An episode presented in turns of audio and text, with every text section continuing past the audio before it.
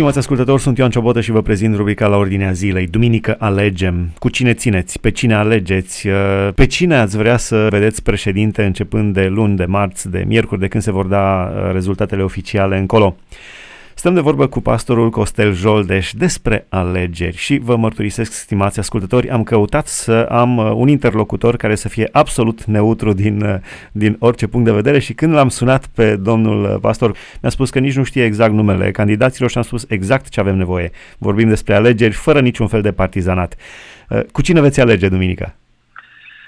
Uh, sigur că alegerea fiecăruia este o problemă particulară dar uh, eu aleg uh, să mă rog lui Dumnezeu ca să binecuvinteze România cu un președinte prin care cetatea noastră și țara să fie binecuvântată. Um, adesea citim în biserică cu ocazia alegerilor textul din 1 Timotei, uh, capitolul 2, în care ni se spune că este un lucru bun și bine primit să ne rugăm pentru împărați, pentru dregătorii care vor fi aleși, pentru ca sub uh, conducerea lor să avem timpuri mai bune și prosperitate. Așa că uh, și privința aceasta, consider că datoria mea și a oricărui creștin este să ne rugăm ca Domnul să binecuvinteze țara cu un președinte potrivit pentru nevoile actuale. Probabil că nu sunteți uh, foarte familiar și cu uh, situația, cu atmosfera din uh, politică. Este foarte încrâncenată în acest moment. Uh, este, este uh, chiar scriam zile trecute un eseu, mi-aș dori să fie multă smerenie, dragoste, chiar în politică. Ce s-ar putea face astfel încât să nu mai fie această încrâncenare, tensiune, um, răutate și dintr-o parte și dintr-alta, să fie dragostea lui Hristos? S-ar putea așa ceva la nivel politic? Am urmărit așa în ultima vreme, așa fac când se apropie alegerile, urmăresc uh, anumite poziții ca să am o orientare în timpul când trebuie să fiu la urnă. Și am văzut într-adevăr uh, uh, pozițiile acestea oarecum ostile, un președinte contra un președinte sau un partid contra alt partid. Este un lucru deloc benefic. Este total diferit de ceea ce Știm că se promova în Parlamentul englezesc. Stimabilul meu oponent. Uh, văd că dispare stima pentru celălalt. Ca să ajungi să candidezi la prezidenția României, nu se poate să nu fii o, perso- o persoană sau să ai o personalitate. Uh, ori adesea vezi în discuțiile acestea că dispare respectul pentru personalitatea unui om care cât de cât uh, a obținut alegeri, multe voturi, uh, este apreciat în sfera lui și de aceea cred că lipsește respectul pentru persoană și pentru personalitatea celuilalt. Uh, ce s-ar putea face este, cred că tocmai această sensibilizare, așa încât uh, să se înțeleagă că în situațiile acestea în care alegi un președinte, e vorba de o funcție, de Eh, câțiva ani în care să slujești unii cauze poporului tău și concentrarea ar trebui să fie pe problemele în sine care trebuie rezolvate și nici de cum pe atacul la persoana celuilalt. Cu siguranță mulți dintre ascultătorii noștri se gândesc cu cine să voteze. Și din punct de vedere creștin, noi ca și pocăiți, cum se spune, ca și creștini care încercăm să ne trăim credința în fiecare zi, ne-am dori un om care să, ale cărui uh, poziții vis-a-vis de principalele probleme să coincidă cu ale noastre, în problema homosexualității, avorturilor, uh, corupției și celelalte probleme care țin de domeniul moral, pentru că, în primul rând, morala contează Economia vine după aceea, dar morala contează. Ce putem să facem ca și simpli credincioși și simpli cetățeni, cu o singură ștampilă și un singur vot? În principiu, în problema aceasta, ca și creștini, uh, noi avem un sistem de valori. Uh, sistemul de valori creștine nu este inventat de noi și marea noastră bucurie este că este sistemul de valori morale, morale revelat de Dumnezeu prin Sfânta Scriptură. Uh, istoria l-a testat și este uh, cel mai bun sistem de valori uh, pentru viața particulară și viața socială. Așa că în privința, în privința aceasta, uh, când suntem puși să alegem, uh, trebuie să ne uităm la oamenii care sunt atașați de acest sistem de valori. Cu cât o persoană este mai mult atașată de acest sistem de valori, bine ar fi să fie pe deplin, cu atât este mai corespunzător, pentru că va avea în plus în toată munca pe care o face și binecuvântarea lui Dumnezeu. Scriptura leagă succesul nostru în viață foarte mult de calitatea vieții morale, spirituale, de valorile vieții. Și în privința aceasta, când ne aflăm în fața urnei, trebuie să avem în vedere tocmai aceste, acest sistem de valori uh, la persoanele pe care le votăm. Credeți că este posibil ca amândoi uh, candidații la prezidențiale de acum, uh, indiferent cine va ieși președinte, să se pocăiască? Nu în sensul de a merge la biserică de pocăiți, ci în sensul de a se prăbuși înaintea lui Dumnezeu și de a-L recunoaște pe Dumnezeu ca autoritate supremă și Biblia. Din punct de vedere al Scripturii, uh, răspunsul este că Dumnezeu dorește ca toți oamenii să fie mântuiți. Iar căile mântuirii nu sunt inventate de noi, calea arătată de Evanghelie este să crezi și să te pocăiești.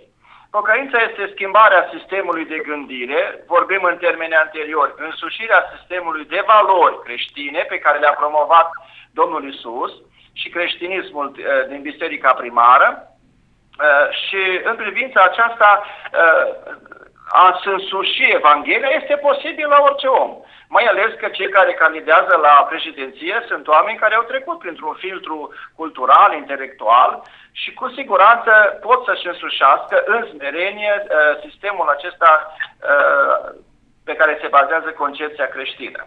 Dar problema grea pe care o ridică Ioan Botezătorul este că pocăința trebuie să coboare până la nivelul acțiunii. Adică nu e suficient să poți privi critic. Uh, n-am făcut bine cu tare lucru, nu-i bine ce am făcut, să ai oarecare regret, fără să schimbi viața. La schimbarea vieții este o problemă, e o problemă grea în care cu cât te afli într-o poziție mai înaltă, cu atâta este mai greu să schimbi uh, viața ta. Eu uh, țin minte că la una din uh, prejurări, când a fost uh, cineva în biserică la noi pentru alegeri, preajma alegerilor, când am cerut bisericii să se roage pentru cei care vor fi aleși, și erau și de față câțiva din, de la partidele politice, am anunțat înaintea rugăciunii ca să ne rugăm dacă ei, promovați în aceste dregătorii înalte, vor putea să-și respecte statutul creștin și valorile creștine, atunci să reușească și uh, să poată merge mai departe. Dar dacă își vor pierde mântuirea, se vor compromite în locul acela, nu vor putea să respecte uh, cerințele evanghelice, atunci e preferabil să nu reușească și să câștige altcineva alegerile. În sensul acesta, da, un președinte, în mod teoretic sau potențial vorbind, poate să se pocăiască, să se schimbe, dar uh, se cere o foarte mare smerenie și Biblia spune că toate lucrurile sunt cu putință la Dumnezeu și la Cel ce crede. Aș vrea să vă întreb acum unde credeți că este puterea? La cei care numără voturile sau la o, eu știu, o credincioasă în vârstă în cămăruța ei pe genunchi? Unde este adevărata putere?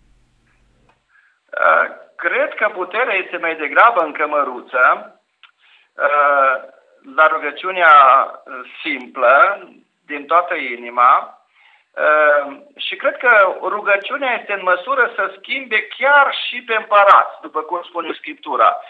și Dumnezeu spune în Cartea Proverbelor, uh, îndrumă sau îndreaptă inima împăratului încotro vrea. O națiune în care există Ehm, credincioșie față de Dumnezeu și se roagă ca Dumnezeu să binecuvânteze țara, cred că poate schimba prin rugăciune inima împăratului. Dar dacă lipsește această credincioșie și rugăciune și uh, ne bazăm mai mult pe uh, soluțiile omenești, pe capacitățile omenești, atunci da, nu, acolo nu este puterea. Puterea nu este în ambiția omenească, chiar dacă sunt anumite rezultate uh, trecătoare, uh, pe termen lung ne costă foarte mult uh, orice soluție aleasă numai în ambiția omenească, separată de uh, Dumnezeu, de rugăciunea ca Dumnezeu să binecuvinteze și pe împărat și țara. De ce spune Dumnezeu la un moment dat în Biblie, caut un om? Nu spune caut o democrație, caut o, o majoritate, caut uh, o mulțime, caut un om care să stea în spărtură pentru țară. După cum uh, citim în Scriptură, de mare valoare este mărturia. Domnul Isus în fapte, capitolul 1, de la versetul 8, spune și voi veți fi martori, începând din Ierusalim și până la marginile pământului. Martorul este o persoană care tot ceea ce spune trăiește, a experimentat el. Și martorul este persoana cea mai molitsitoare. Una este să vorbești și să n-ai în spate o viață autentică și totul altceva este ca mărturia ta să aibă autenticitate. Criza actuală a creștinismului costă în criza de autenticitate cei care te văd pe tine să vadă că într-adevăr e posibil. Uh, e greu să fii creștin, adesea uh, foarte mulți spun pocăința este lucru care nu cred că l-aș putea ține, dar uh, când vezi un martor viu și dacă vezi un împărat capabil să facă lucrul acesta, îți crește credința, încrederea că dacă a putut un om și tu poți să faci. De aceea martorul, și cu cât e într-o poziție mai înaltă, martorul credincios în istorie și în, eh, și în istoria biblică a avut o mare influență asupra națiunii. Democrația este uh, prezentă în majoritatea țărilor lumii, dar spunea, cred că Horia Roman Patapievici spunea uh, să nu uităm că votul majorității l-a răstignit pe Hristos. Deci, democrația de acolo a dus la răstignirea lui Hristos. Cum comentați sistemul uh, de guvernare numit democrație? Și mă mi-amintesc și când uh, evreii uh, au vrut să, să iasă de sub uh, teocrație, de sub conducerea lui Dumnezeu și au vrut să-și aleagă ei singur un împărat, Dumnezeu le-a dat voie. Din punct de vedere democrației, uh, ea este bună cu un amendament. Părerea mea că democrația este bună când votează oameni care cunosc exact problema. Dar dacă votează niște oameni care de fapt nu cunosc esența problemei, democrația nu înseamnă nimic. Înseamnă uh, să alegi ceea ce nu știi. Uh, consider că niște oameni bine informați, care se află într-un guvern, într-o uh, împrejurare în care se practică votul democratic, dacă sunt bine informați, votul are mare importanță. Uh, noi, ca, văzând importanța părerilor în grup, la adunare am și schimbat forma de decizie în biserică și în Consiliul Bisericii. Uh, pentru toate problemele majore ale bisericii am promovat votul majoritar, o democrație majoritară. Adică dacă toți cei care sunt în Consiliul Bisericii pot să justifice, să argumenteze problema, o înțeleg exact, atunci votul contează și democrația este bună. În cazul în care votez și nu știu exact ce votez, părerea mea că democrația nu ne ajută prea mult. La final, înainte de a înălța o rugăciune către Dumnezeu, aș vrea să vă întreb care credeți că este soluția pentru România și care este rolul bisericii? De fapt, două întrebări. Care este rolul bisericii în uh, renașterea României și care este soluția? Uh, nu am o soluție mai bună decât soluția care a dat-o Dumnezeu în diverse împrejurări ale istoriei, Uh, una din soluțiile date în Vechiul Testament este că dacă poporul se va smeri, se va întoarce la Dumnezeu, se va închina, se va ruga, uh, Dumnezeu va binecuvânta țara. Consider că asta este una din soluțiile importante, însă este vorba de o smerenie reală, de o pocăință reală, de o întoarcere reală la Dumnezeu. Din păcate, la ora actuală, în plaja în care ne uităm și trăim noi în jurul nostru, există un creștinism în care prefer să mă duc la biserică, uh, mă declar că sunt creștin, dar uh, am uh, o altă viață în societate. Nu sunt un martor al Evangheliei lui Hristos, ci am o viață dublă. Una când mă duc la biserică, unde manifest tot ritualul în chip tradițional, cu evlavie, și alta în viața particulară. În sensul acesta, biserica trebuie să joace rolul uh, conștientizării vieții autentice.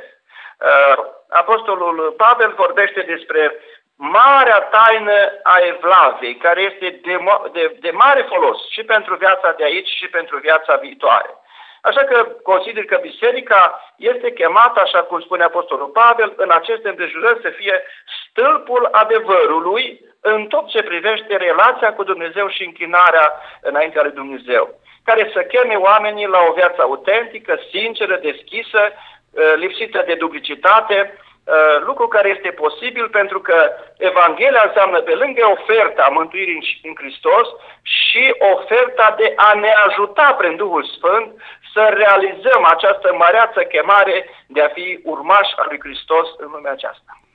La final aș vrea să vă rog să înălțăm o rugăciune către Dumnezeu pentru, în mod special, pentru alegeri, pentru cei care vor alege și pentru cei doi candidați.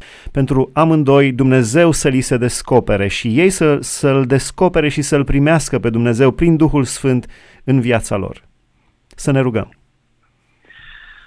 Tată Ceresc, în aceste momente importante și grele pentru țara noastră, ne închinăm înainte Ta și te rugăm în mod special să binecuvintezi România.